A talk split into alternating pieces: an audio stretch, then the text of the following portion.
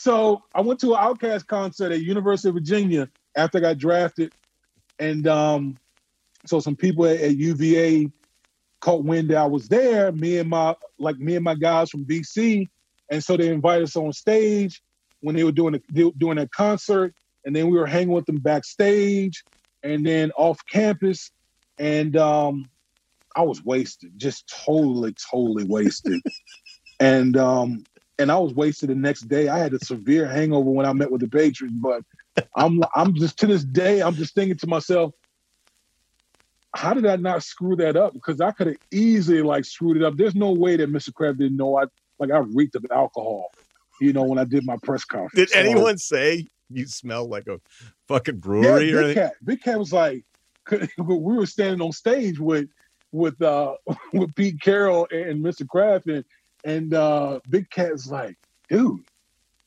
you really you really partied last night. I'm like, I'm like, yeah, I went a little overboard last night, but I'm here. I Are you talking Big Cat like, like, the defensive lineman? No, I'm talking about I, like I called Andy Katzenmoyer Big Cat. Oh, like, you called okay, all right, because we've yeah, yeah, lost track of all the big cats. So Katzenmoyer is telling you you you're hungover. Yeah, think about that. Like Andy Katzenmoyer is telling me, like, dude, you are like wasted. Like you reek of alcohol. You're wasted. So yeah, it was uh it was pretty bad, but you know that just comes with the territory, I guess. Today is a massive podcast. A lot of hard work has gone on to part one of three parts of draft day stories.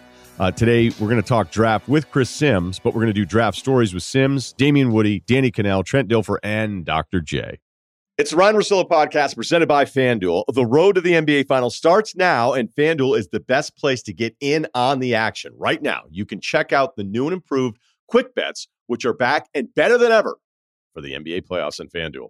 Find what you're looking for faster and easier with more props right at your fingertips. You can check out live bets like three minute markets and exclusive live bets like quarter player props, player assist combos, and more. So download the app today and bet with FanDuel, official partner of the NBA. The Ringer is committed to responsible gaming, so please visit rg-help.com to learn more about the resources and helplines available and listen to the end of the episode for additional details. Must be 21 and older. 18 plus in DC and present in select states. Gambling problem? Call 1 800 Gambler or visit rg help.com. This episode of the Ryen Russillo podcast is brought to you by McDonald's. McDonald's French fries changed my life. They taught me to want, they taught me the taste of anticipation. There's no wrong way to eat a French fry from McDonald's unless you're eating my French fries. Get your favorite McDonald's fries today. I'm excited about today, so I want to get right to it. We've got life advice at the end. We have our draft day stories, as we mentioned. This is a new thing that we've been taping now for for a while, but the first installment comes out today. So we're going to do like real draft talk with Simms on all the quarterbacks because he's been Chris Simms has been really good on this, and Cerruti pointed it out to me. So we'll share that with Simms and give him some credit because nobody likes giving anybody credit uh, for doing something good, uh, especially in the media. But um, Woody's always a great storyteller, Danny, and then uh, Dr. J as well, because Dr. J had a really complicated deal there and prepare to be bummed out if you're a fan of a couple different NBA franchises. So, uh, NBA 10 minutes or less, light slate last night. So uh, let's uh, let's start the timer. The Celtics have won again. They're in fifth place, tied with Atlanta. Atlanta has the tiebreak right now, so they're both 30 and 26. When Bill and I did the last Sunday pod, the last one that we did, we'll be doing a Sunday pod this Sunday it was, hey, out of this group of these bottom East teams that are still in playoff contention, who do you think has the best chance to make any kind of noise? And I think we both begrudgingly said Boston strictly on talent, even though we didn't really like the team all that much. They're six and seven. And so I'm hearing they've turned things around. Uh, let's just run through that quick. The Lakers, who don't have any players, who despite not having any of their top two players and, and missing Dennis at times, as well. Uh, they have a better record than you would think, but the Celtics winning that one, you know, look, they beat the Lakers in LA. Great. They beat Portland in Portland. Portland can't defend what Boston does. Portland is not very good against good teams. They beat Denver in Denver. Denver was the better team for three, well, basically almost three quarters, and then had the worst stretch of their season in that game. The Celtics needed overtime and 50 something from Tatum to beat the Timberwolves. They beat the Knicks by two. They lost to the Sixers. They beat the Hornets uh, with one of the first games without Hayward on top of LaMelo. And then they beat the Rockets. Six of seven is really nice. It's great they're over 500. Um, I do not think that they have figured it out yet. I think it is the opponent. I think when you need when you need overtime and that kind of number from Tatum to beat the Timberwolves, you still may have problems. So that's kind of where I'm at right now. Uh, how was that? Was that under 10 minutes? See, that's the thing is we never said it's going to be long. We just said it's it's 10 minutes or less. And that was definitely less than 10 minutes, even though it usually always goes over.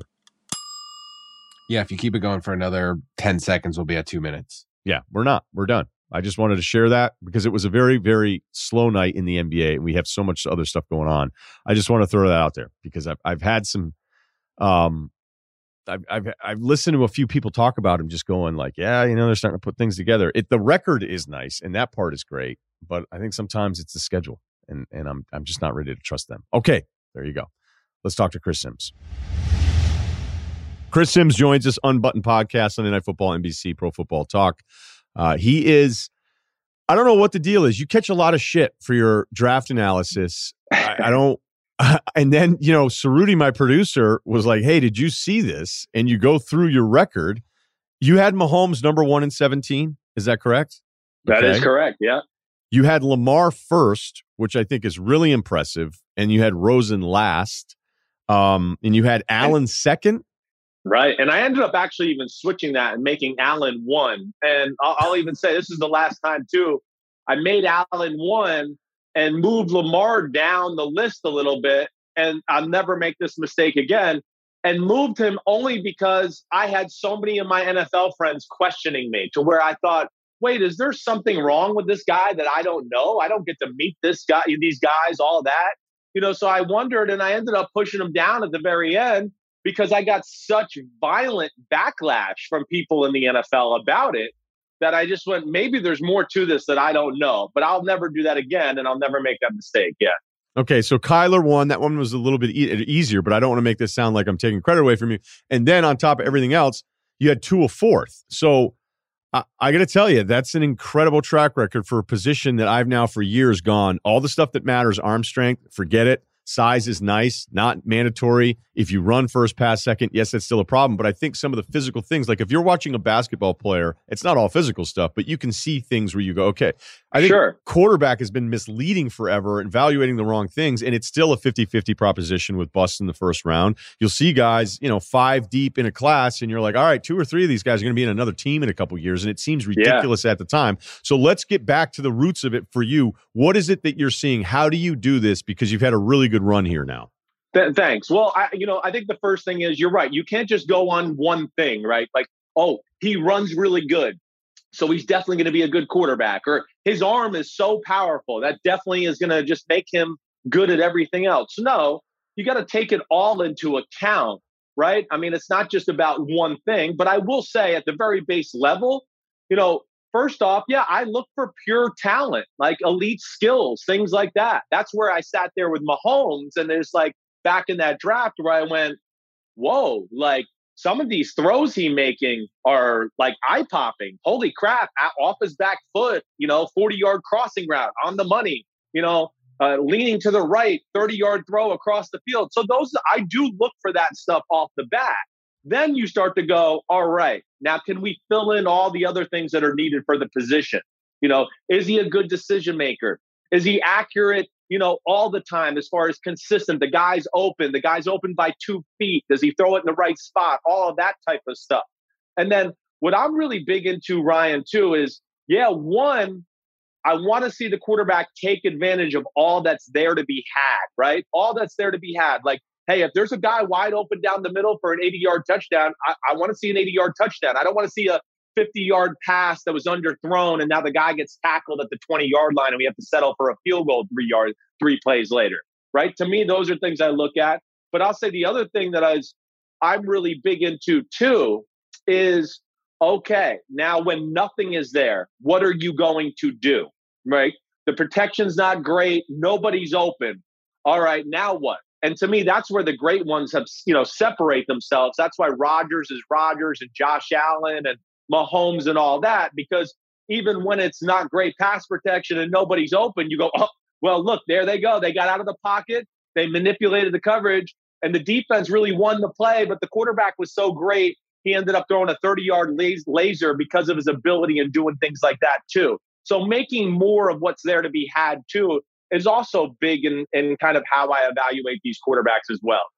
Okay, so instead of like looking at the top guys where you know Rodgers is going to keep plays alive, Brady's I think Brady's mobility in the pocket is actually what set him it's apart amazing. from everyone. You know, because if you didn't really understand it, and I only understood because I saw it all the time, I was like, oh, okay, so I get it. Like, there's there's Yeah. a difference there because presence in the pocket. Like some of these kids are coming in with clean pockets the entire time. The way the offensive lines are set up with these spreads, and yet. You know, it's Yeah. There. Were, there are other players that I'd be completely dismissive of. I remember the first time I saw Chase Daniel in person with Missouri's offense before everybody was kind of doing versions of what was going on and you Right. see the spreads and you see him just shotgun one pat of the football and it's out. It was like kind of one read to one side, one route. And I go to McShay. I remember we were there for Texas, Missouri, and I'm going, well, this shit isn't going to work. like this is this is uh, this is like backyard practice what they're doing. Now, granted, they're putting up a ton of points, but then we've seen guys come out of some of this stuff and be be good pros. So I don't know. I'll I'll admit I don't think I've ever been more lost or confused in trying to figure out like, hey, that guy on Saturday is going to be really good on Sunday. Well, don't be, don't be, don't get caught up in stats and wins and losses, right? You know, that's when I No problem. That, the, No problem because good. that's That- never yes. been a no, and it shouldn't be. You know, that's where people get lost as far as I think some of their bias and what they see. They look at the stats first and then they watch the film. And I go, I don't look at the stats at all. I just watch the film for what it is because the stats can lie to you in a lot of different ways. So, you know, I think that's like one thing I would say. And then don't get caught up in wins and losses. You know, that's another thing too. You know, when I hear like an evaluator start off an evaluation with, he's a winner, that's usually when I go, well, then there must be some other things missing in his game. Because if that's what we're going to go with, and you can't tell me something like tangible and physical that he does on the field that makes him special, this other stuff you're talking about is just a bunch of like team bull crap you've made up in your own mind. Like John Elway was four and seven his senior year, his last year in college. So was Patrick Mahomes. They were winners. They can't overcome everything else for their crappy teams they were on. And that's the same with Josh Allen. So you have to take into account too of like, all right, like to what you just said. What's the offense? How many easy throws is it lending to him all the time? You know, what are they asking of him? Is it realistic to expect results? Are the receivers getting open? Is are we seeing protection to think he can like overcome some of these issues with the team and all that? And I think that's at times where people get like lost in that a little as well. And that's where you can get lost into like what you're talking about. Some of these quarterbacks on the dominant teams and everything just looks so easy and it's like a highlight show you're watching there. Um, but it doesn't always necessarily translate to life in the NFL. And life in the NFL, going back to something you just said, you know, about Brady and all that. Again, yeah, we love movement and the ability to extend plays, but the final four quarterbacks in the NFL were all like guys that could stand in the pocket and dice you up if they needed to. Allen, Mahomes, Rodgers, and, and Brady. And really, three out of the four, yeah, they can get out of the pocket and do things like that. But either way, the name of the game is still in the pocket, making throws, you know, into in, in in tight pockets or sliding like you explained with Brady. Those are the guys that are, you know, continually successful year after year after year. And that's what I'm looking for more than anything at the quarterback position.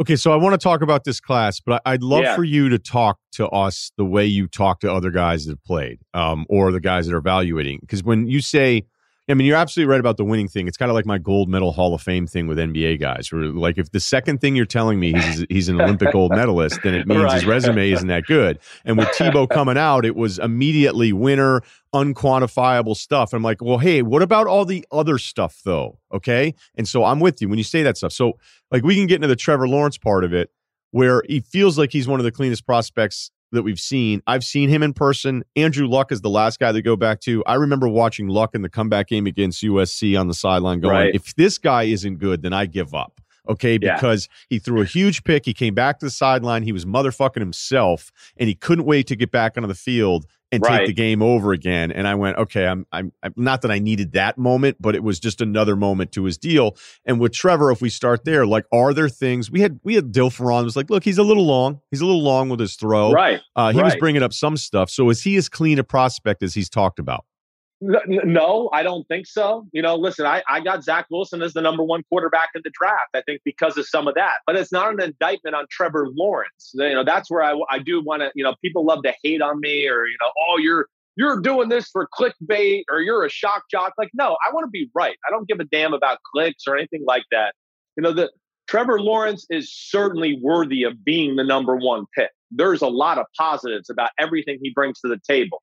You know, first off, his arm is elite. There's no doubt about that. Size is a skill. His size allows him to throw the ball over the line of scrimmage, see things over the middle that some of the other quarterbacks can't. Just like you saw with Justin Herbert this past year. Doesn't matter. People around him, ah, doesn't matter. I'm a big guy. Oh, there's a 40 yard rifle down the middle of the field.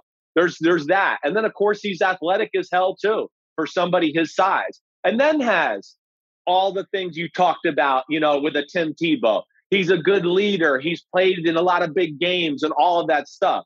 But just like I'll say, when I evaluated him, Ryen, yeah, I came away going, hey, he's awesome. He's worthy of the number one pick. I got no doubt about that.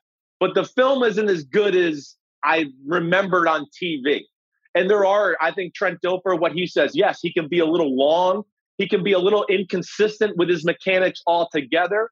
And he can miss a few more throws then I think we realize, like, if I sat down with you and we watched film, I'd go, look, I mean, here's a slam dunk five yard out route. He should hit it. He didn't hit that. Here's another play he didn't hit, you know, but it gets lost in translation because then the next play, it's a, a draw play to Etienne and he runs for 30 yards, or it's a screen pass to a receiver and he gets the first down. And I'm not trying to say there's not a lot of positives he does. I'm just saying it wasn't a slam dunk, consistent awe dropping throwing of the football that maybe I was quite expecting when I turned on the film that way.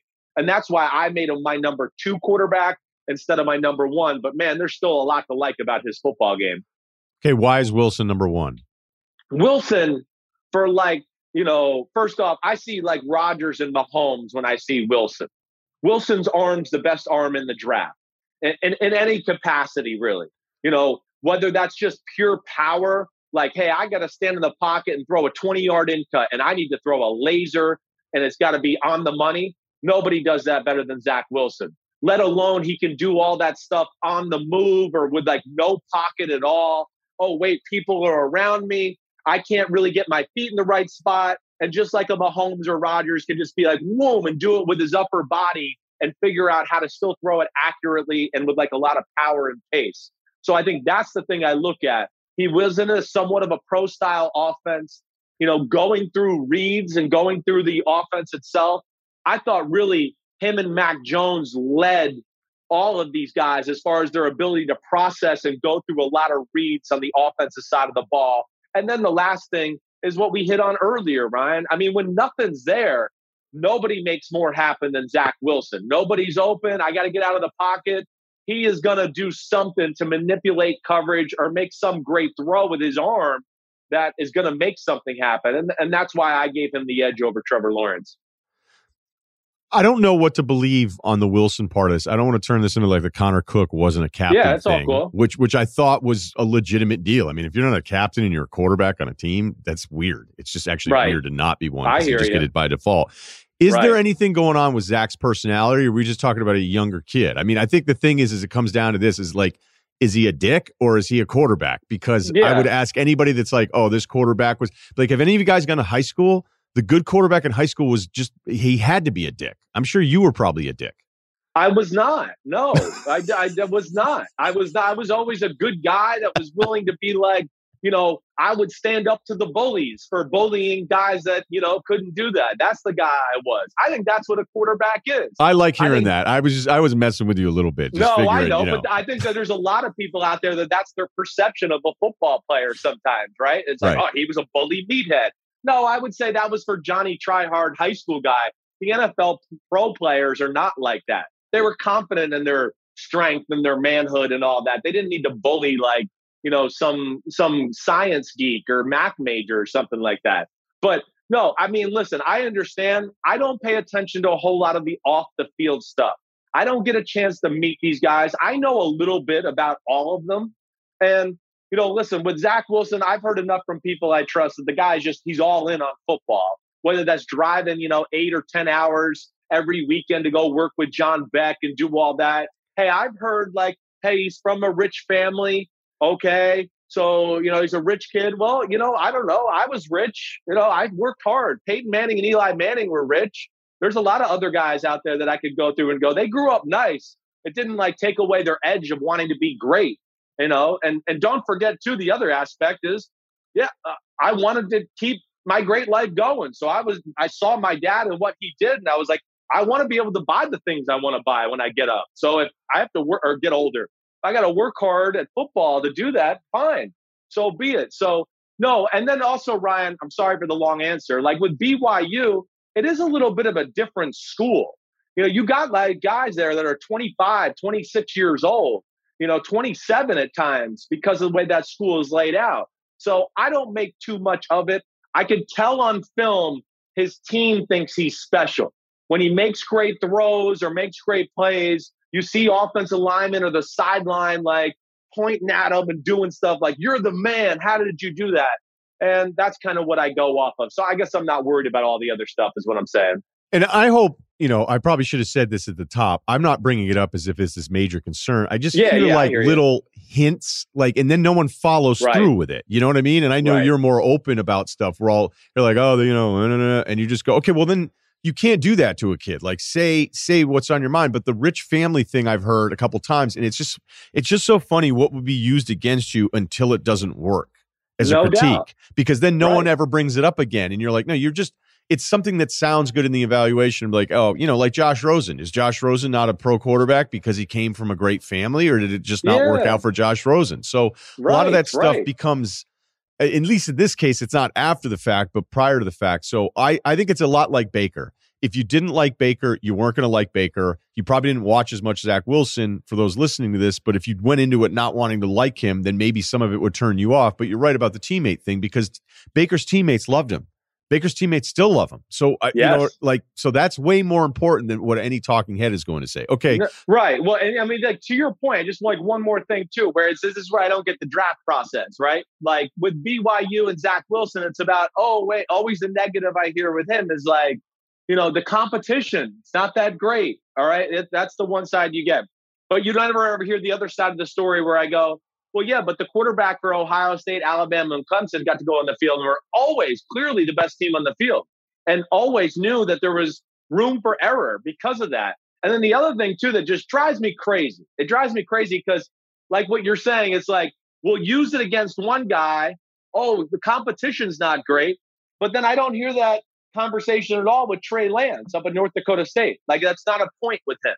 And not that I, I don't care about either one. I just hate in the media right now how it's like we're going to use this as a negative for this guy, even though it's also for this guy. But we don't want to bring that up, so we're only going to bring it up for the one guy, and that drives me crazy. But now, you know, to to get back to your point, You know, but I'm Uh, actually going to interrupt you though good, because I'm cool, glad cool. you you did this because when you were talking Josh Allen, I didn't think Josh was great the first couple years in Buffalo. All right, Sure, and then this sure. past year we're talking MVP. Maybe you saw different things and you thought it would lead to this. The credit to you. I did not see the turnaround. But my favorite Josh Allen video, my of anything that I watched, was the Iowa game when they got their asses handed to him because he was so competitive in trying to make he. They had no chance in that game none.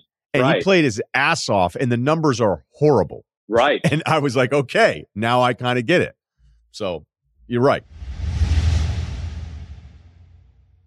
This episode is brought to you by Hotels.com.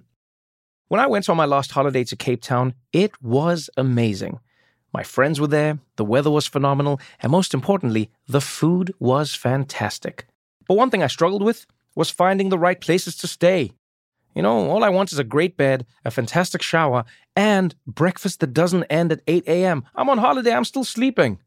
I also like ease, and the Hotels.com app easily helps me to find a perfect hotel for every trip. Whether you're looking for a family friendly getaway or a relaxing spa weekend, on the Hotels.com app, you can compare up to five hotels side by side. Now, why would you want to do that? So you can see prices, amenities, and star ratings. And best of all, you don't have to switch back and forth between options. See?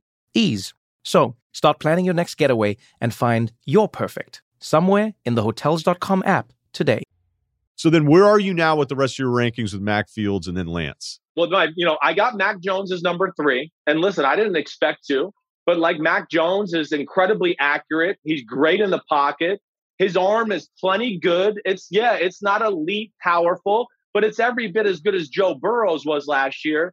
And I think it's the best I've seen for as diagnosing defenses and being able to read it and react as quick as anybody has ever seen other than Joe Burrow. That's Mac Jones.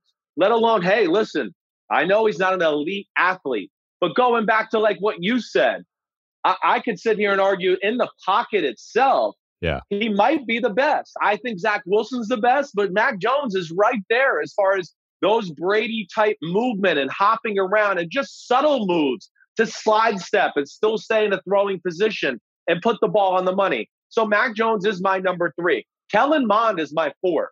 And I, I don't understand. Yeah, that shocks me. Yeah. I know. I well, Kellen Mond has it all. That when I look at Kellen Mond, I go, elite arm. He played on a lesser team in the SEC week in and week out. He played NFL football for the last three years. And what I mean that was he had to throw the ball into really tight windows and had bad pass protection in like every game.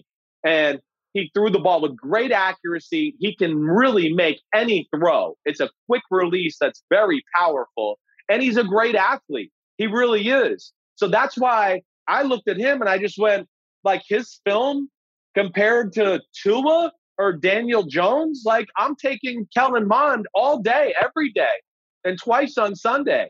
But there's the hype's not there for him. I don't know why. He might sneak into the late first, but I think he's probably going to be a top of the second round type of quarterback.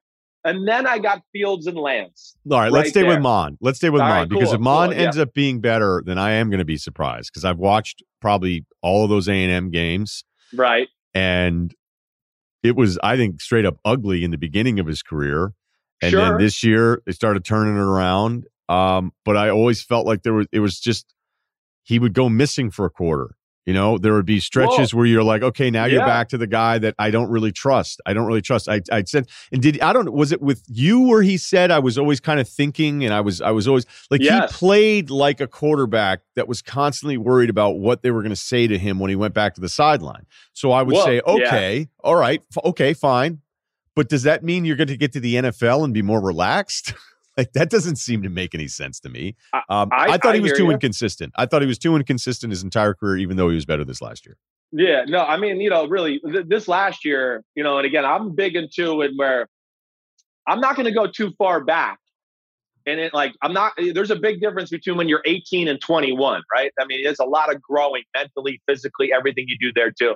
And hey, listen, a little context too, you know, he took over a position, you know, at Texas A&M with a coach that coached, you know, Jameis Winston, right? So- turnovers are an issue. And he started off his career throwing some interceptions and got death threats. So I'm sure that didn't help things either that way. But regardless, I hear those concerns. But also, like this year, I mean, it was phenomenal play. It, it, it really was. And yeah, like to, this is to where, you know, I'll say like those moments you say he disappears or do that, you know, those kind of things. Well, like I think if you and I sat down together and we watched him, I went, okay, yeah, I know he's kind of disappeared, but here's three series in a row where I want to go like, what do you want him to do here? The pass protections broke down so quickly. There's nobody open. There's no space. There's nothing to throw. And that's where I get into like, you got to be realistic a little sometimes in the evaluation process to go, yeah, I want more there. I do, but is it realistic to really expect it here? It's kind of a no-win situation. I think there was a lot of that at Texas A&M, and I think you know, again, he was on a lesser team in the SEC a lot. But as far as elite ability, man, I see it. I really do, and I'm a big fan. I know I'm alone in that one. And uh, I don't know. You Hey. want me to go to the next ones? No, you might look. You might be right. Obviously, we know we know how there's going to be a guy drafted later in this that is better than the top guys that we're talking about. I mean, it's just the way He's it Dak works. Prescott to me, and that's where I, I always self-evaluate, or I I, sel- I call it self-scout thyself, because I'm still pissed that I didn't have Dak Prescott up in like the first round conversation. And what really happened is I got lost in some of the bullshit. Is what I, oh he the losses and some of the games weren't that pretty. Yeah, because he's at Mississippi State playing teams that were way better than him. So some of the games don't look good. And I didn't just take it for what it is about the player a little bit and go, wait, big, strong, moves well, really never loses control of the football, has big power in his arm. Like, and the things I was docking him for at the time were really not Dak Prescott problems. They were Mississippi State problems.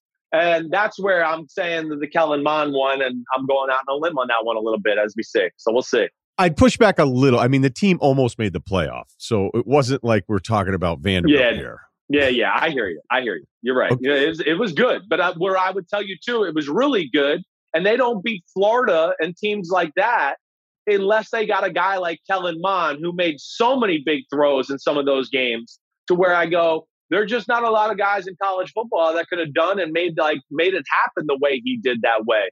So you know, we'll see. He's got some stiffness to his game. I wish he would play backyard football and scramble. He's very stiff. Great, He's yes. very stiff. But to me, those are easier issues to fix than what I look at for some of the issues with Trey Lance and, and Justin Fields. Okay, so then let's finish with those two guys then. Sure. Yeah, I mean, so uh, Justin, you know, uh, Justin Fields is the guy I got as five, and really, like, I would say this, Ryen. I'd probably, if I had to re-rank them right now, that'd probably be the one I'd switch. I'd probably make Trey Lance five and and uh, and Justin Fields six. But Fields, listen, powerful arm. I get it. It's elite as far as the pure power of the, the aspect of the arm. He's a, an elite athlete. There's no doubt about that too. You know, so there's two elite traits to that that game that he's got there. There's no doubt. But now we get into the throwing, the decision making, the pocket presence, all that. I thought really he was probably the worst in the pocket out of all the quarterbacks when it just came to throwing the ball. He needs the most space out of all the quarterbacks. He has some true mechanical flaws that I just don't trust that you can fix. And I've seen them in both private, you know, both pro day workouts come out again. You know, he's very much of an elbow thrower. He does this every time. You'll see. And that leads to erratic throws and moments in the game where you just go, that's got to be slam dunk. Like that's a touchdown on a five yard shallow cross route that we didn't even complete. Not let alone we we completed and didn't get the touchdown. We're not even like the receiver can't touch the ball. There's just way too many throws and decisions like that. And then with the mechanical flaws, and also he lets his feet get together and then like pushes off a mound at times, like he's a baseball pitcher that stuff scares me, and I don't know if that is fixable. So that that's where I question Justin Fields a little bit. Okay. Um, do Trey we have Lance. any? Yeah, I mean, I guess we just finished with Lance, so we'll get to your draft story. Yeah, uh, Trey Lance. I mean, I'm really more consistent of a thrower than Justin Fields. You know, got a really powerful arm. You know, and does have good feet. There's no doubt about that. Um, I think there is a lack of clubs in the bag, is the first thing I'll say, as far as every ball is just a rifle throw. There's not a lot of touch throws. He doesn't throw a great deep ball. Some of those things are an issue for him. So I think that's one thing I look at. You know, he has a little bit of a, he likes to swing his shoulder and then throw the ball and do that. That's great. But what I get worried about with that and where I see it come up on film a little bit is he'll all right, swing the shoulder. I think I'm going to throw there. Now he's got to get to the third read over the middle of the field. We don't have time to swing the shoulder and throw it again. Like that, that's one thing that bothers me about Trey Lance. There's a lot to like, the way he runs, all of that stuff too. But he was on a dominant team that he got to make a lot of just one read type of throws. And my biggest thing, Ryen, with him is like it's a position we talk about all the time that you got to play and got to get reps at. And they barely threw the ball. He's barely ever had to play quarterback in a tight situation late in the game and have to drive his team down the field to throw the ball or do any of that. And to me, that scares me too. So that's why I got them towards the bottom of the list. They're tough evals. They really are. I might be wrong. We'll see. Uh, but I see the elite levels, but I just got questions too that don't add up to elite for me right now as far as when we talk about the draft. Chris, you actually get to be the first of this three part series that we're doing here, uh, about 15 interviews for guys. But since we have you, I, I, think we'll start it this way. Everybody knows the, the Texas story, which you could probably do an hour on anyway. Um, you come out, you still end up going last pick in the third round, so 97th overall in 2003 to Tampa. So give me the the best story in that process, the lead up, something you, you've shared with only intimate friends um, to to kind of give us an understanding of what that deal was like for you. Sure, sure. I mean, so my junior year, all right, just to give it a little bit of like back history, I was being told by teams in the NFL and everything like, hey, you know, you you might be one of the first quarterbacks off the board. My junior year, at the end of that year, I was like getting like like my dad and you know my gonna be agent and all that we're starting to go like hey you might, we might have to think about if you want to come out or do any of that. I went on to the big 12 championship game and threw three interceptions and that was squashed and that was over. We lost the game because of me all right? No doubt about it. So there i went from being like hey you might be the first quarterback off the board to hey you're going back to college. All right i go back to college. My senior year is good. We lose to oklahoma again. I get the label like can't win the big game. That's all I ever hear. You know, Chris Simms can't win the big game. He's a choke artist, all that type of stuff. So, yeah, we get to the draft process. I'm in the year with Carson Palmer, Byron Leftwich, Rex Grossman, uh, Kyle Boller, right? It's that group of guys. Pretty good quarterback class for the time. It's all like these yeah, potential first round quarterbacks. I'm just hoping I can be one of them, you know, and I know that there's those questions about me out there and all that. So I, I get to the draft process and I'm really thinking I meet with the Raiders who had the last two picks of the first round that year. I go out there to visit them, Al Davis and everything. And Al Davis, he he pretty much tells me, "Hey, if you're on the board at pick 31 and 32, there's a good chance we're going to take you." And I'm thinking, "Man, this is awesome. I'd love to go to the Raiders with Al Davis and all this and you know, there's of course the Ravens who need a quarterback, the Bears. I'm thinking, man, one of them's going to take me in the first round. Well, now we get to the draft. It's the night before the draft. And I come home from a little dinner with like two of my friends, and my mom was waiting for me in the kitchen. All right. And I could tell she's like, she's got to tell me something. She's a little disappointed. And she kind of looks at me and she's like, oh, you know, well, you know, me and dad, we talk, we, you might slide in the draft. We're hearing you might slide in the draft. And I'm like, oh, whatever. I, I don't even care. I'm just brush it off. Like, ah, we'll see tomorrow. I don't believe it. Whatever. So I have the draft day at my house. I got a bunch of friends that come over, and I'm thinking this is going to be a great day. Well, we get to pick 31. I haven't gone. I'm pissed. I'm going, what? Kyle Boller before me? What? Are you kidding me? He threw more interceptions than touchdowns in college. Like, what? Just because he threw the ball through the goalpost on his knee, he got drafted. I'm, I'm pissed. Rex Grossman, same thing.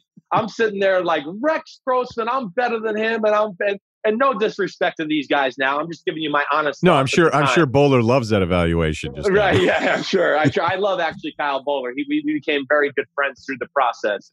But so I'm just now it's Al Davis and the Raiders come up. They don't. They draft a, a pass rusher from Colorado and Nnamdi Asomugha, and I'm like, oh no, okay, what the hell's going to happen? I wait a few picks in the second round. I can tell my agent's got nothing going. No one's calling, nothing. I go, all right, I'm done. I'm going upstairs. Get, leave me alone. I go into my room and just put the TV on there. I don't want to be bothered. I tell my friends, leave. It's over. The hell with it. I don't know what's going to happen. I don't want you guys to sit here all day. And of course, that was when they did the first three rounds of the draft on the first day. So I sat there all day. And then all of a sudden the phone rang and old Chucky was on there. Hey man, this is Jon Gruden. What you doing, man? I'm proud to let you know you're gonna be a Tampa Bay Buck. You know, and I'm pissed. And I'm like, oh man, that's great to hear, coach. I'm pissed, but that's great to hear. Thanks, all that. All right, man just get ready to work when you come down here, okay, man? So that's my draft day story. It's a little bittersweet. Like it was a dream come true to play in the NFL, but it wasn't quite what I was expecting leading up to it. And uh, certainly pissed me off a little bit. Did the Dave Ragone pick just send you through a wall? Through the fucking wall. Like, you know, it, it, through the wall, right? And, and you know, just it's one of those things where you're like, what? What the hell happened here? Um, so yes, I got stuck there in Tampa Bay, which was a great experience because, of course, they had just won the Super Bowl. I got to learn from Jon Gruden, and uh, really by my second year, had a chance to be the starter and was the starter a few games into my second season. And I hurt my shoulder, and then you know my third year, I got to take over, and we made a little playoff run. At the end, was it did you know it was over? Were you just trying to? Did you want to stay and just get a check as long as you could, or because I know that you were back with Tennessee and then they cut you and right. they brought you back in again? I'm just well, some guys are like, look, I'll, I'll leave when I'm absolutely told I can't play, or were you just over it? No, I was like, I was dying to play. My first year out of football, I mean, I cried like every Sunday. I mean, I'm not even lying. I, I cried at my house. I was in Nashville, Tennessee. I would sit there and be like, I can't believe this guy's in the NFL and I'm not even, this guy's starting and I'm not even in the NFL. I mean, just a lot of that stuff, right? Um, but I, you know, my spleen injury, it was such a hard like fight to get back and get back healthy and all of that. Uh, so I finally got back. I just never got that opportunity to really prove to everybody that I was back and like close to being what I was going to be. And I really, that's became my perception is that like he's not the same guy as he was before the injury. And, you know, that last year I stayed ready in 2011, but I always told myself I was not going to be one of these guys that was just going to sit around and wait forever and let it totally dictate my life. So I stayed ready in 2011 but I started making calls to teams about my next step in life, about being a coach. And that's where I started to reach out to Belichick in New England. And when I didn't get signed in 2011, after that year, I got the job with the Patriots and worked for them in 2012.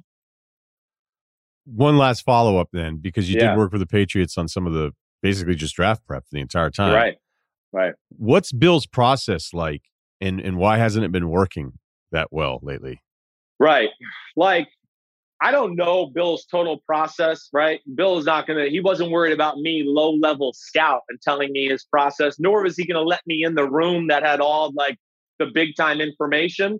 I mean, and it's been a, a decade dra- almost too, to be fair to Bill here. So you know, well, yes, well, right, right, and like, hey, maybe it's, it's an England. awful question. It might be a horrible question. So I no, no, it's a great question. It, it, it really is, and it's New England. I mean, listen, only there's only like three people up in that organization that really know what's going on, like in all facets, because Bill's not going to share it with everybody.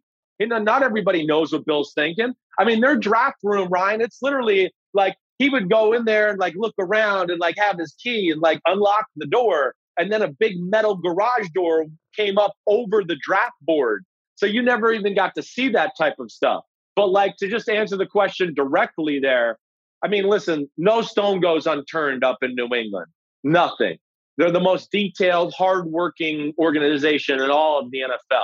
And where I think they mess mess up a little bit as far as the draft is concerned I think they value smarts just a hair too much. That's where I would say would be my negative. You know, where it's like, hey, we watched 100 plays on this guy. Yeah, this one guy who's an awesome player, he did have two mental mistakes. This guy over here is a real good player, but had no mental mistakes. And I want, and, you know, I, they favor the guy that made the no mistakes, where I want to go, yeah, but he left like 20 plays on the field that should have been touchdowns. And this guy over here, yeah, he had the two mistakes, but man, he made like 20 other plays that the other guy couldn't make for long touchdown runs or whatever. That would be my assessment on why they miss on some guys at times. Check out the Unbuttoned podcast with Chris Simms. You see him again on NBC and all of their coverage. And thanks a lot, man. It was fun to kind of sit down and talk with you about this. So I appreciate it. No, always, always good talking to you, man. Uh, enjoy you, man. And thanks, Ryen. Thanks for having me, buddy. This episode is brought to you by Vuori. It's time to ditch your old workout fits. Seriously, just let them go and try Vuori clothing instead. Their activewear is unbelievable. Sometimes I wear it and I go, do I look too good? I don't want to be at this peak level of awesomeness in their joggers every single day.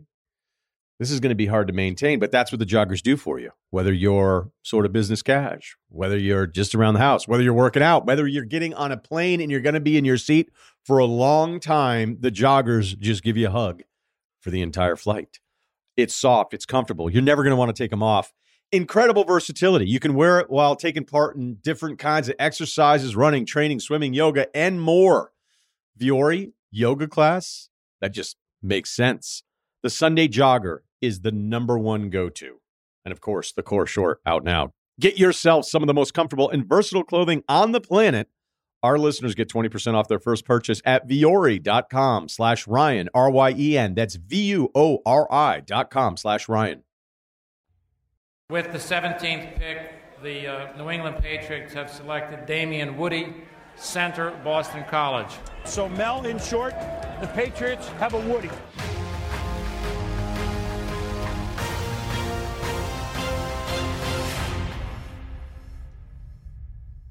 That is one of the all-time underrated Berman uh, quotes on the draft set. Damien Woody joins us now. Three teams: New England originally, Detroit, and the Jets. Over 12 years. Damien, I remember that pick well. Now, yeah, over 20 years ago. That was a Bobby Grier selection, right? That is, that's correct. That's correct. BG, BG is what what I what, what we used to call him. That's right, because it was you and um, was it you and Katzenmoyer? Yeah, Katzenmoyer went twenty eighth. Yeah, yeah, me and Big Cat. I, I am ashamed to say more of my buddies bought Katzenmoyer jerseys than Damien Woody jerseys because they were so no, excited. yeah, nobody like who who the hell is Damien Woody? Like nobody knew that. Like a center from Boston College. Yeah, so I can understand that. Well, it worked out, and and our man yeah. was uh, was an incredible offensive lineman. Could basically play every single position up there. What's your favorite story from the the pre draft, the draft, whatever it is? Take us through it. Yeah, man. I, I was I was I'm gonna go with um my pre draft visit. My last one was with the Pats. Um, I came with Kevin Faulk, who we act we you know we were teammates. We got drafted the same year, and um and so I'm sitting, I'm I'm meeting with Dante Scarnecchia, um, in my opinion, Hall of Fame offensive line coach. And I'm sitting there, he pops on the tape of the game I had against Syracuse.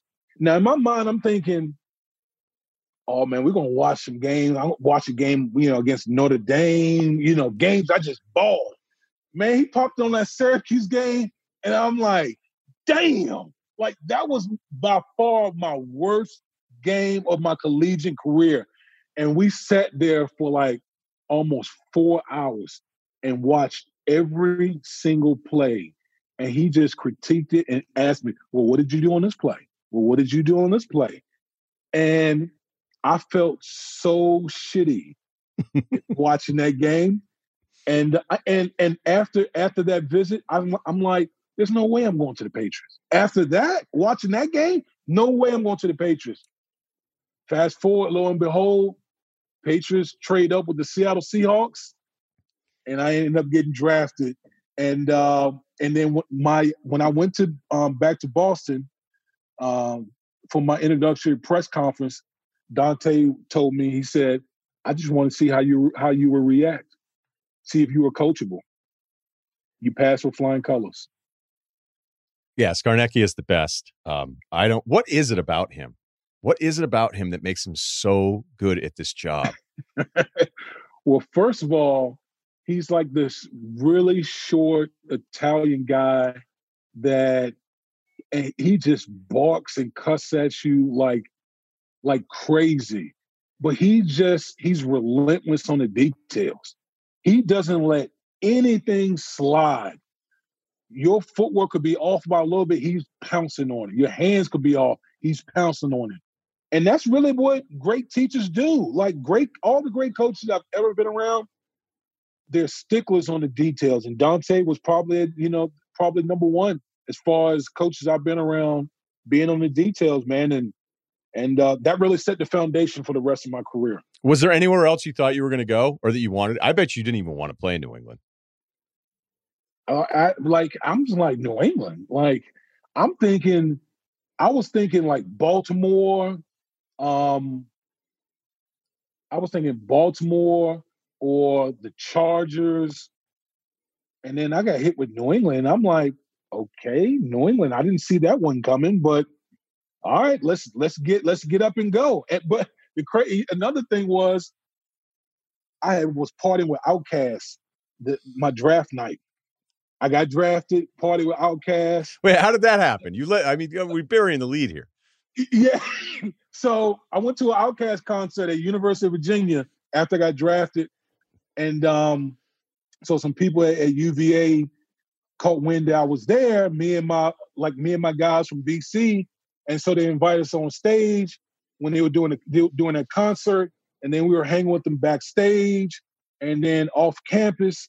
And um, I was wasted, just totally, totally wasted.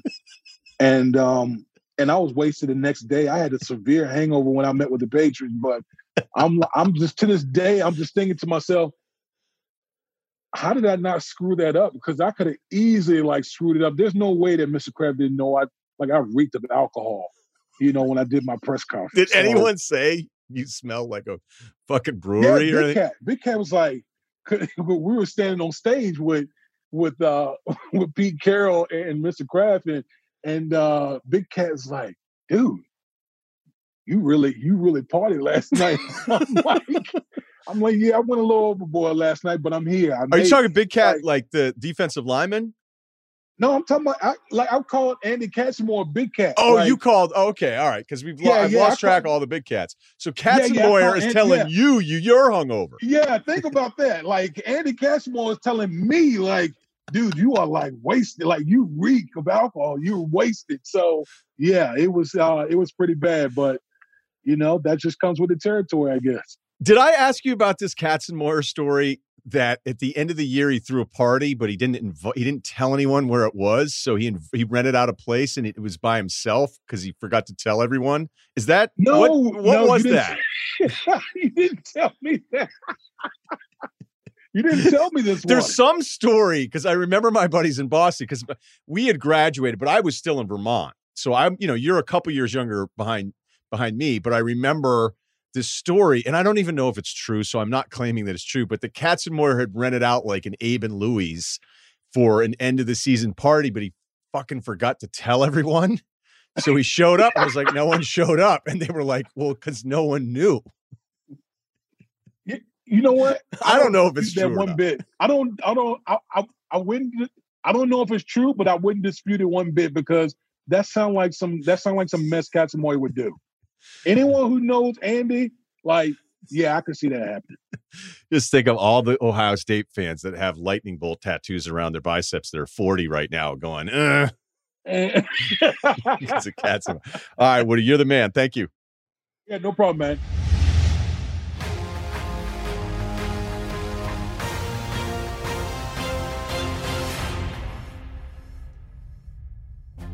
Before Danny Kanell was my ESPN radio co host, he was the 30th pick in the fourth round of the 1996 draft by the New York Giants. He was ACC Player of the Year, Florida State.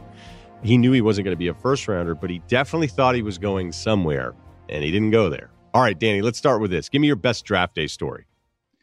It was better when you introduced me as the 130th pick because then it doesn't sound like almost in the fifth round, Kanell. I know, I forgot that. 130 so, does sound better. Uh, it does. Um, so my draft experience was completely different than most of the stories that you hear because most of them are these feel good stories where, you know, hey, when is your name called? You get to go up and hug the commissioner and you're there with your family, you're at your draft party. Uh, so mine was completely different. So I had been hearing all kind of different projections and was trying to block them out, but it's literally impossible to do that because you get excited. You're like, hey, I could be a potentially a second round pick, which I that's probably the highest I heard. I knew I wasn't going to be a first round pick, but even in the back of your mind, you're kind of like, maybe, maybe last couple picks, I'll sneak in there as a project. But like second round was starting to hear that, third round. So I kind of thought I was going to be a second or a third round pick. Um, that was the expectation. So at the time, it's Saturday. It's not not Thursday prime time. It's not Friday prime. It's Saturday is the first round, and it starts at noon, I believe, was what time it started. So I had this expectation. So I'm like, you know what? I'm going to enjoy myself. I'm going to go out and golf with my brother in laws and a buddy of mine. So we're going to go play some golf. I did have the uh, the flip phone, the old school flip phone cell phone, just in case there was that call in the first round or some team had to inquire about something, what my availability was. So I brought it with me. Went out, played golf, got home about twelve thirty. It's probably on round, uh, probably about pick, pick fifteen or so in the first round, and no phone ring. My dad's watching the draft. Nothing's happened. So then I get like, okay, let's get comfortable. Let's see what happens. And at the time, it was rounds one through three uh, that are all on Saturday, and then four through seven are on Sunday. So getting comfortable, you know, coming back, have some lunch, watching the uh, draft unfold, pretty entertaining. You're seeing all these uh, players go, and then second round starts coming along, and I felt like I was one of the top quarterbacks in the draft. Like it wasn't, and trust me, that is not uh, a cocky statement. There wasn't that many good quarterbacks in that draft. It's documented as one of the worst quarterback uh, talented g- drafts in the history. So Tony Banks gets taken. I'm like, all right. Like I hadn't really heard a lot about him, but he gets drafted, and I'm like, okay, fair enough. Then there gets to be some other quarterbacks that start getting taken. And more importantly, they're going to teams that I thought I had a chance to go to. So Denver Broncos would have been perfect for me. Would have loved to gone and backed up John, John Elway for a couple years, watch him ride off on the sunset. Perfect spot. They draft Jeff Lewis. I'm like, who? Like I had literally had no idea who Je- Jeff Lewis was. Played at Northern Arizona, and I I was like, I have no idea who this guy is. So I was like, well, that's kind of a bummer. Miami Dolphins come up, and Miami Dolphins. Now my dad worked for them at the time. He was their uh, orthopedic surgeon, their team doctor.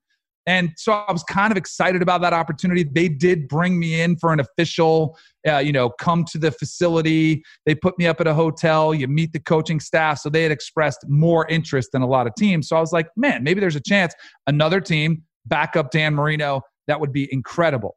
So they're starting to, they're picking defensive players. They're picking other, you know, needs that they've got.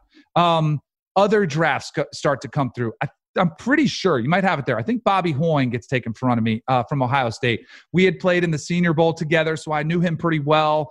And I was like, man, I think I'm better than him, but you never know. I'm like, all right, that's fair. He gets drafted from the Philadelphia Eagles. So I'm like, all right. And so it's starting to get third round, you know, and I'm thinking, okay, are we going to go? And it's getting later in the day on Saturday.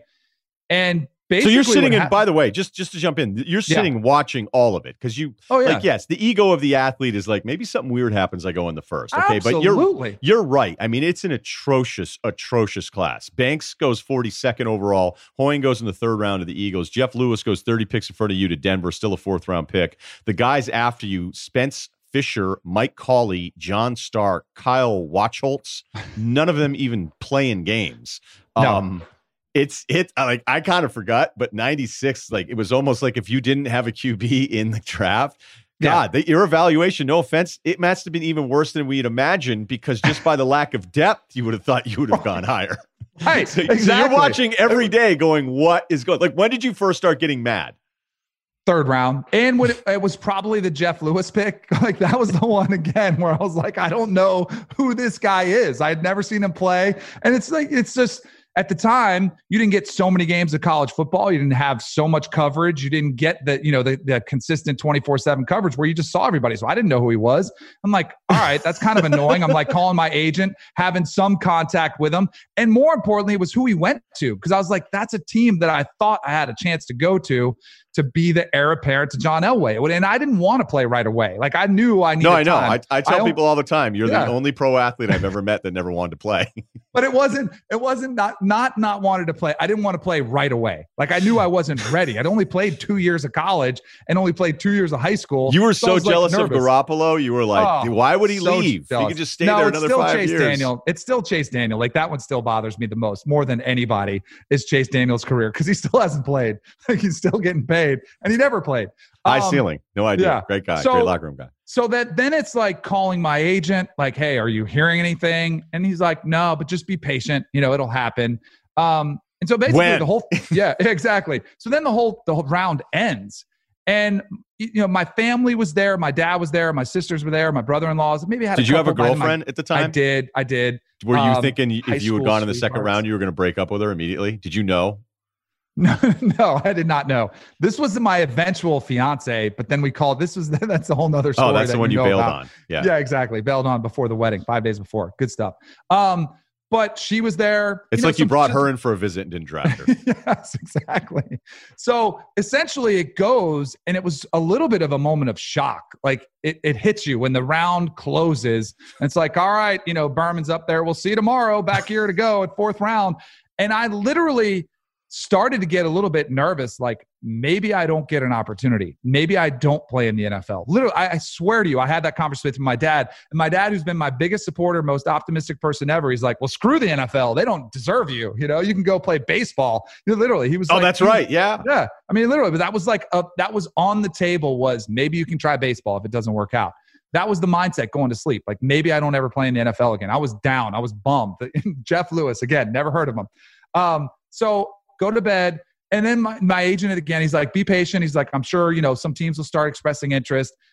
And then I'm watching the fourth round. The fourth round is getting deeper and deeper and deeper. As you mentioned, it was the 30th pick in the fourth round, and it's it's again that that kind of that doubt is starting to creep in. And then the and then all of a sudden the phone rings and there's the excitement. It's hey, the New York Giants are on the phone. And the thing that's odd about the New York Giants is I had spent extra time at the combine with the Broncos, with and I had been taking a visit to the Dolphins. There were a couple of um, Jon Gruden, they were in the market for a quarterback. I met with him at the combine. Um, a bunch of these other teams I had spent a lot of time with. The only thing I did with the New York Giants was take this standardized 400 question psychological evaluation that every player does. And that was it. Like I didn't talk to any coaches, no coordinators, no quarterback coach, not Dan Reeves, anybody. So I, it was a complete shock to me. But I get the phone. I'm pumped. I don't care who it is at this point. The secretary comes on. She said, Hold on. I got Dan Reeves on the line for you. And he came on. He said, You know, Dan, he said, Congratulations. We've drafted you. And uh, he had like a, a, he's like, a friend of your family's was a friend of mine. And I'm thinking, I'm, everything's spinning at that time. And then it goes, All right, we'll get you up here, you know, get a flight and get you up here and we'll get you into camp. And it was kind of off to the races. But the biggest shock to me was the lack of interest that the Giants showed in me the entire lead up to the process. And I turned out, it turned out after the fact, I found out this later. George Young, the you know uh, legendary Hall of Fame general manager for the uh, New York Giants at the time, and Ernie Accorsi, the assistant GM, were in a fight with Dan Reeves. Dan Reeves didn't want me. He did not want another quarterback because he was in love with Tommy Maddox. Remember, he drafted Tommy Maddox with the Broncos, brought him to the Giants. He was still on the roster, hadn't played very well, and Young and Accorsi were like, no, no, no, we see value in Kanell. We want to bring him in here. And I think Dan Reeves was pissed when he got like when I had when he had to take me. I didn't find this out until later, much later, you know, after probably a year or two, I was on the Giants. But that was the environment that I went into. And at that, and then it was a, a complete whirlwind. Like you all of a sudden you get the you get the draft, you get the call, and then you're on a plane, you're getting your playbook, you're in camp, and then it just flies. It flies by but that was the that was the nature of my draft experience so completely different than anybody else's where i was just wondering if i was ever going to get a chance By the way, the Dan Reeves note is incredible because I'm looking at this and he got stuck with you twice. So after a rookie year, he was out and they brought in Jim Fassel, and then you ended up. So who knows? well Like, i won him over Oh, you won you him know, over? I no, I, I for no, I, you, I know you're thinking I'm joking. so I get there, he doesn't want me, um, but I end up beating out Tommy Maddox for the backup job, and they cut Tommy Maddox, so they got rid of him. So I, I did, and that was Dan Reeves' decision. So I did win him over, and I remember he gave a he gave a quote to the New York media that said, "I've never seen a quarterback pick up a system as fast." As Kanell since John Elway, and I was like, "Oh, okay, sweet." Like this is Was it true? No, I had no idea what I was doing unless John Elway wasn't very like into the, unless he didn't have that much of a grasp of the offense when he was young. But I did play a lot my rookie season. Dave Brown was struggling. Like I threw a couple touchdown passes. Dave Brown was struggling. Is an understatement. but yeah. no, uh, Dave, Dave's my my guy, but he was struggling, and so like I played a lot, and I and Reeves did like me, like he did, like he liked me, you know, he liked me as a person, he liked me as a player, so he actually did. It made a lot of sense because the system was there, and he wanted a quarterback to come back up Chris Chandler, so it made a lot of sense. So we actually that was that was his decision to bring me to Atlanta, which was good. All right, was, that's perfect. there was good looking girls in Atlanta too, so it fit for me too. Even better. That had a, Yes. that definitely won Reeves over. Yep, and it's definitely why my career was the way it was. Tampa Bay Buccaneers have uh, made the sixth pick in the first round, and they've selected Trent Dilfer, quarterback, Fresno State. Well, they took their time, Los didn't they? But the Rams Buccaneers have gotten their man, Trent Dilfer, from Fresno State.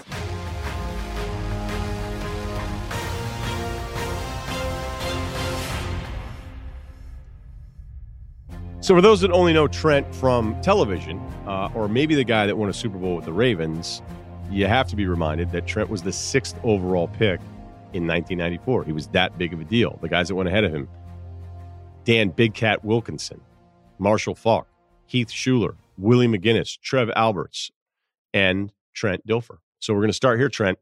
What's your best draft day story?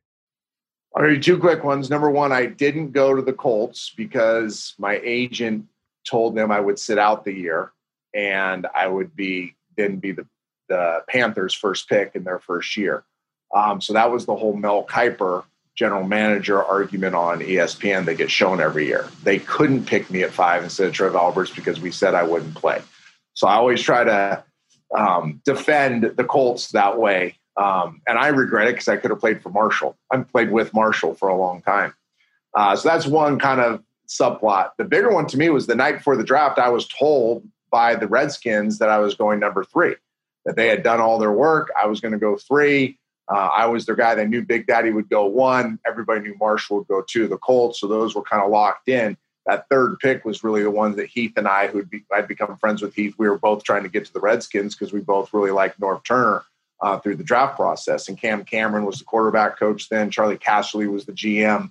Um, so my wife had met some in our in the draft process had met um, some players and players' wives for the Redskins and had just fallen in love with the Redskins. She'd already looked at homes. She had already like she was all in. We're going to the Redskins the night before the draft. They tell us we're going. It's you know singing kumbaya. It's all good, baby. We're going three. Third pick comes up. It's Heath Shuler. We're on the floor in New York. Now it was different back then. This is 1994. Kind of the families would sit off to the side and just fold up chairs off to the side of the stage. And when they picked Heath, she starts crying. And I'm sitting there, my heart was racing, and I was like, oh my gosh, what just happened? Obviously, we were lied to. Well, she's melting down. And like all of our family members, like cameras are coming. You can't show Trent's wife crying because he didn't go to Washington. So there's this big scramble to kind of get her off to the side so no one would see her crying. But that that was kind of the most dramatic part of the day. We knew we wouldn't go five to to uh, Indianapolis because of the agent uh, conflict there, and then uh, Tampa at six was a natural fit after that. Did you want to go to the Colts, or did the agent at the time like were you on the same page? I didn't know, you know, and that's what a lot of these kids struggle with is, you know, there's a lot of history between agents and GMs. There's a lot of um, opinions on the direction franchises are going to go, and uh, you're kind of you're you kind of have to trust them. And at the time, and I have nothing bad to say about my agent at the time, Mike Solomon, he was a great agent. Um, but he was convinced that the Colts were going nowhere, that this was a bad situation to be in. Uh, even with Marshall Faulk going to be there, it wasn't enough. Um, he was convinced that that was a bad spot and convinced me and my family that that would not be the best spot for us and that Tampa would be better one pick later. So uh, I was, I liked Norv. Um, we had some mutual friends, so I, I, I kind of wanted to go to the Redskins, but I also really had enjoyed Sam Wyche in my draft process and and figured Tampa would be a good fit. And uh, you know, you're an egomaniac at the time, so you know you think you can fix everything, and I and I figured I can go fix Tampa. Uh, that didn't that didn't happen, but uh, you know, at the time you're thinking, well, I can go anywhere. I'll make the best out of anything. Why did Washington lie to you then? I don't know. I played for Norv later. He said they had a change of heart the last second the next morning. It was very close between me and Heath uh, in their draft process. I mean, all the metrics they did, all the testing, everything they evaluated, they felt like it was either or. Um, I think it was more of a gut feel thing by Norv.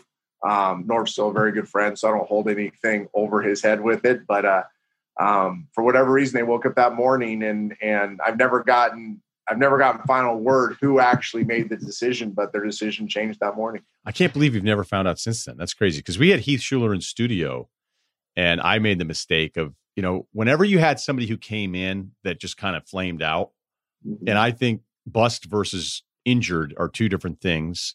Mhm. Um, and I you know I would never call anybody a bust uh, in that setting, but I I basically was kind of doing like, hey, you know, when you look back on it, like, do you think about what went wrong? And he's like, well, you know, if you have your foot broken into a million pieces, you're probably gonna. And I was like, oh, I'm like, okay. I'm like, here we go. And I didn't know if it was fair or not to be like, is it only the foot or were you not good enough? You know, you go third overall. And the way it works too, I mean, most people, you're the high pick, it doesn't work out.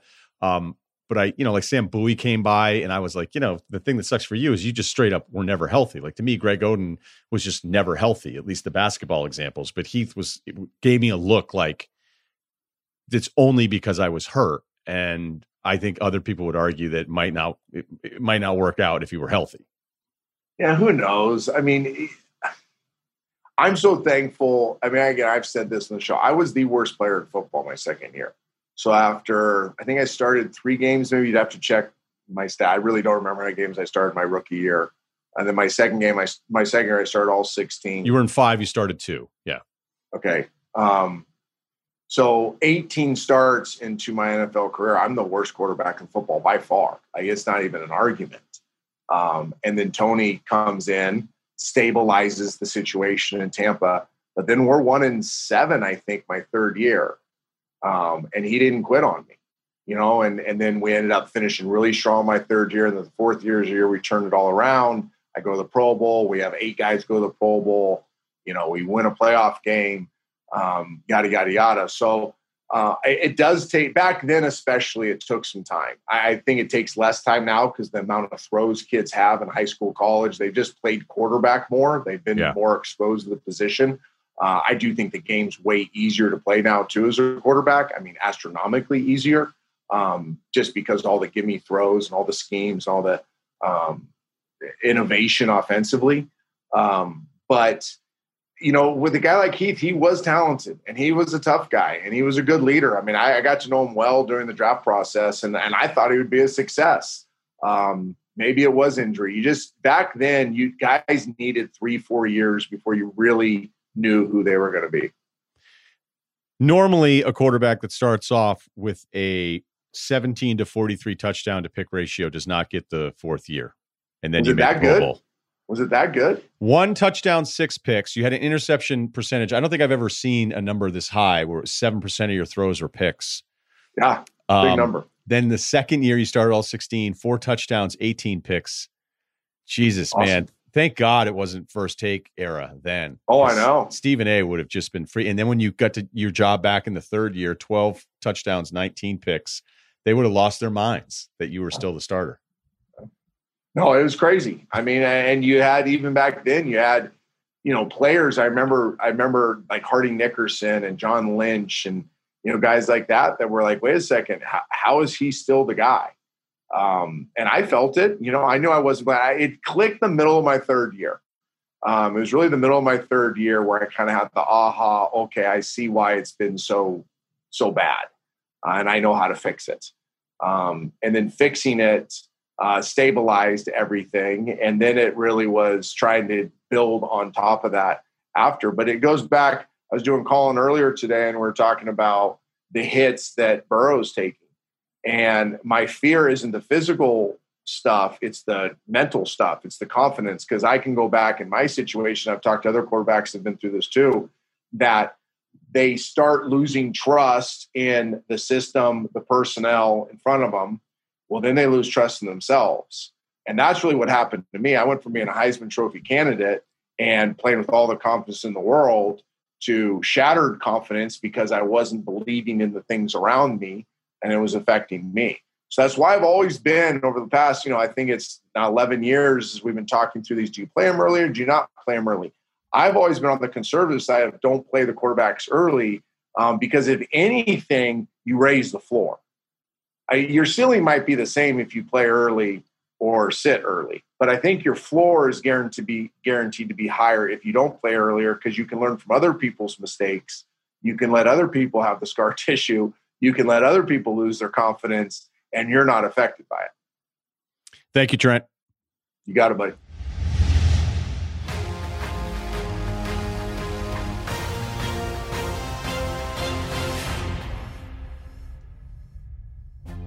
Dr. J, Julius Erving, one of the most important basketball players of the modern generation, has a much more complicated beginning to his NBA story.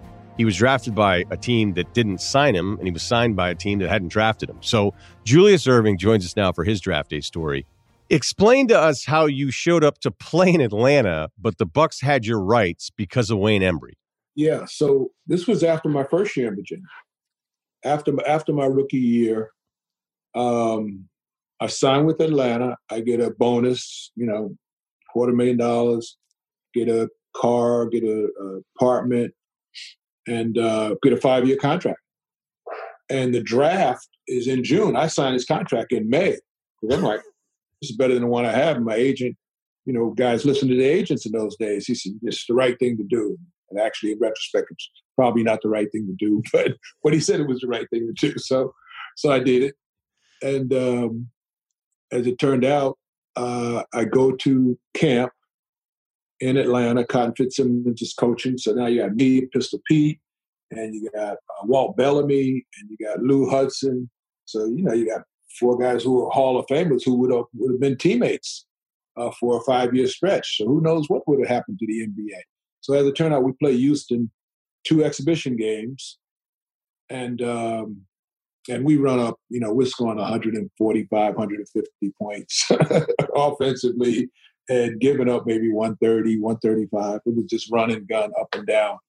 And after those two games, uh, there was a complaint. And it was a complaint that uh, if Atlanta continued to play me, that they would be fined. And uh, it went to arbitration because at the draft, as it turned out, Atlanta had, you know, I think they had the fifth pick in the draft, or maybe the third pick in the draft, and they drafted Steve Bracey, who was a guard, and um, and Milwaukee had the twelfth pick, and Milwaukee picked me because I had a history with Wayne Embry from camp when I was. Well, didn't 15. you beat him in camp when you were in high school or something? I, we, I beat him in a palming contest. You know. they don't say you beat Wayne Embry. You know? so uh, Modesty comes back to play. But, you know, he called me out of a crowd and I came up. He was like, yeah, man, you got a big hand, blah, blah, blah, and so on and so forth. I'm 15, 16 years old. And uh, and he just remembered it. I, I stayed in his mind and he drafted me with that with that 12th pick. So if they allowed me to play for Atlanta, they would have been Milwaukee would have been wasting their pick. And Atlanta should have drafted me with their earlier pick, but they didn't. And they cried foul and said, uh, well, we got this player the contract, so you can't draft him. And they said, we'll see. And as it turned out, uh, the ruling went against the Hawks. And if I was going to play in the NBA, I would have to go to Milwaukee uh, immediately and, and forget about Atlanta so I went back to the ABA. As it turned out, I went back to Virginia, and then I played that second year. And Charlie and I were there the second year until he he disappeared and went back to Phoenix. And and we brought the Iceman in in my second year. So George Gervin and I were teammates, and you know, I mean, both of them are Hall of Famers, and but they were they were both uh, great guys to have on your resume as teammates. You want details? Fine. I drive a Ferrari, 355 Cabriolet. What's up? I have a ridiculous house in the South Fork. I have every toy you can possibly imagine. And best of all, kids, I am liquid. So, now you know what's possible. Let me tell you what's required. Life advice, rr at gmail.com. Okay, let's get a few in here. This one I actually feel bad because when this guy's going to hear us talk about it, and then the as the audience hears this, this is going to be so obvious that I don't know, need to go on one of my long deals and you know also tell stories in between. That's why they're long because usually I'm just trying to equate things to other things and share stories with you guys because you seem to like it. Okay, big fan of Kyle as well. Shout out to Kyle. 35 years old, live in Los Angeles with my wife, two kids, both under three years old. I do pretty well, making between 350, 400K a year. Whoa. You saying I do pretty well and then throwing out that kind of number. Um, and I, it's just, I know what you're saying because you live in Los Angeles. You're surrounded by other people that are like, hey, with how expensive everything is out here. Um, it's it's it's a really really great living that you get to make that much money but i also get why you said it that way it's just that other people are going to read that and be like are you kidding dude i'm doing pretty well like you're killing all right but i know what you're doing and i'm just trying to explain it to everybody. All right. Uh, he says my wife does not currently work so i support the family which i'm fine with. We were able to save a little and i can max out the 401k et cetera but as you know la is expensive. Rent car payments health insurance so it's not like we were rolling in the dough and some people would listen to this and go, How are you going to be kidding me? But I understand what you're saying. All right. My wife told me she wants, you know, talking two cars, probably private school for the kids at some point in the whole deal. Like, I get it. And then you're already putting money away for all the other stuff. My wife told me she wants to go back to work ASAP. She's in a line of work where she'll make around 35 to 40K a year. The cost to send two kids to daycare in my neighborhood will be around 4,500 a month. So we're talking. 54k a. year after tax so we'd essentially be paying for my wife to work. I've expressed my preference for her to stay at home with the kids as it makes more sense financially but she says she will be more fulfilled working and happier. Question is do i just eat the cost a couple years to the kids in public school and let her work be happier and more fulfilled? Or do i put my foot down? We could afford it but it doesn't make sense financially. You let her work and just saying like hey i'm letting you do something this is a no brainer. Um, as you mentioned your salary, and yes, money coming in, money going out. You don't want to be on the wrong side of that. And this is one of those transactions where you're going to be on the wrong side of it, but it's a couple years is temporary. And you have to you have to simply switch roles here. If your wife were making that much money, 350, 400K a year, and you had aspirations, you had things you wanted to do, and she was saying to you, Well, look, it just doesn't make any sense. We're going to lose about 15K plus a year on you working and doing something that you enjoy. We just can't do it. You'd freak the fuck out. I would. Um, or maybe you're so fiscally constraining that you just can't handle the math on this that it's a loss that it's that's just a full-on loss by doing this but what it isn't a loss is for your wife it's your your wife is going to feel fulfilled she's going to start doing the things that she set out to do before she had to pause everything in her life to have kids for you and your family. So um, I know it's a loss, but it's not some staggering loss. You know, it's not going to really impact your day to day or what you're you know available to do. You're not going to have to sit there and sell a car and all that kind of stuff or move. So she should be working if she wants to work, and I don't really think um, you needed to send me an email for for you to figure that one out. Um, unless you're you're one of those financial guys who's so strict about budgets and all that kind of stuff i would tell you in this case be less strict. I can't i can't fathom telling your wife no actually i worked i ran the numbers. You're going to be staying at home. Um so uh there you go. Okay hoops one here. My wife and i both vaccinated. Cool. Um Oh, oh, oh! This is not a basketball one. This is a DJ music one. This is a good one. Cerruti, Cerruti, and Kyle like this. Okay. And I didn't ask Kyle on that last one because I'm pretty sure Kyle not super worried about it. Um, yeah, don't don't make three hundred thousand dollars a year or have a wife. So don't yeah, have much there to you say. go. Yeah, and just the phrasing alone, Kyle, I, I didn't feel comfortable with that. Let, let Did- you. didn't like that either. being. Didn't Yeah. like that either. I know what he's doing. He's simply expressing it in email. So I don't I don't want our guy to feel like he's getting beat up on here. Okay, this is a really good one. My wife and I both vaccinated. Shout out. Okay. Just happily started hosting other friends who are also vaccinated. I got invited to a birthday party, but it was like, hey, you have to be vaccinated for it. And I was like, wow, okay, there you go. It's real, real warfare out there. All right. The vaccination has nothing to do with my question story. Just throwing it out there. Oh, so we don't get judged for not being safe. There you go. This, this is what we've come to anonymous emailers are making sure the audience knows that they've been vaccinated if they have a few people over to listen to music. Um, there's a couple who uh, we've really missed hanging out with. Let's call them Fred and Bonnie. What are they, 130 years old? Fred and Bonnie, who we invited uh, to come over last week along with another couple. It was really great to see them and we had a great evening, except for one thing, and that's the thing that comes up in the past, but I just totally forgot about it. All right, so it used to happen, he forgot, now it happened again. Got it. Fred thinks it's completely okay to open up his Sonos app, hijack whatever music is playing on our sound system, and put on his own personal playlist on our Sonos without asking us. I might let it go if there was new music playing. Uh, at the time, and Fred just wanted to get things started, but that's not the case. This started about two years ago when he came over and said, "Oh, you have to listen to this playlist." Like he had just discovered new land or a cure for the common cold. But it sounded like all he did was just play the last Lumineer station on Spotify. Two years later, Fred is still up to his old tricks. And guess what? It sounds like the same damn station every time. Nothing in his playlist has changed. Making matters worse on this visit, the woman from the couple went up to Fred at one point and said, Great playlist.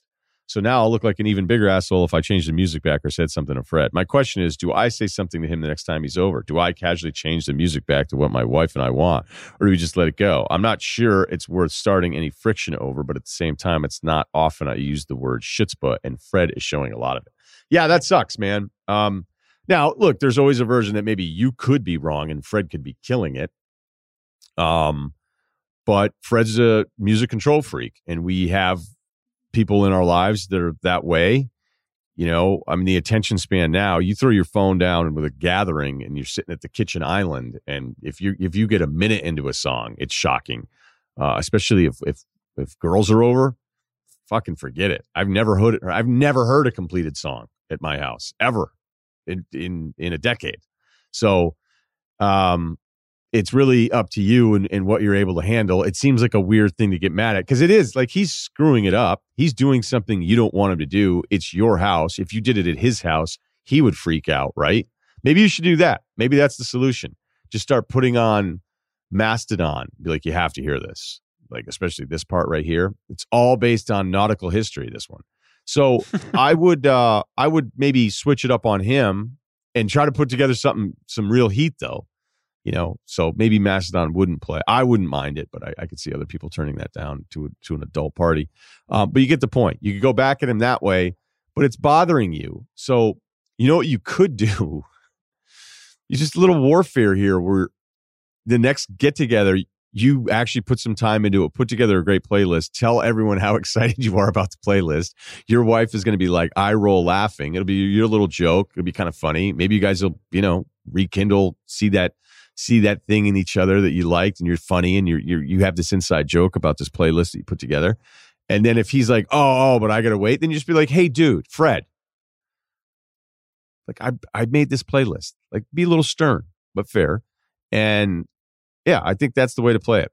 You just you tell him how excited you are about this playlist that you put together. So if he's still willing to just just barge through the front doors of your musical taste and and decided and like okay then he's just a bully. He's a music bully and i'm gonna kind of fight back here. But I, I think a turn the music off. Let's address the situation. Let's pull him aside.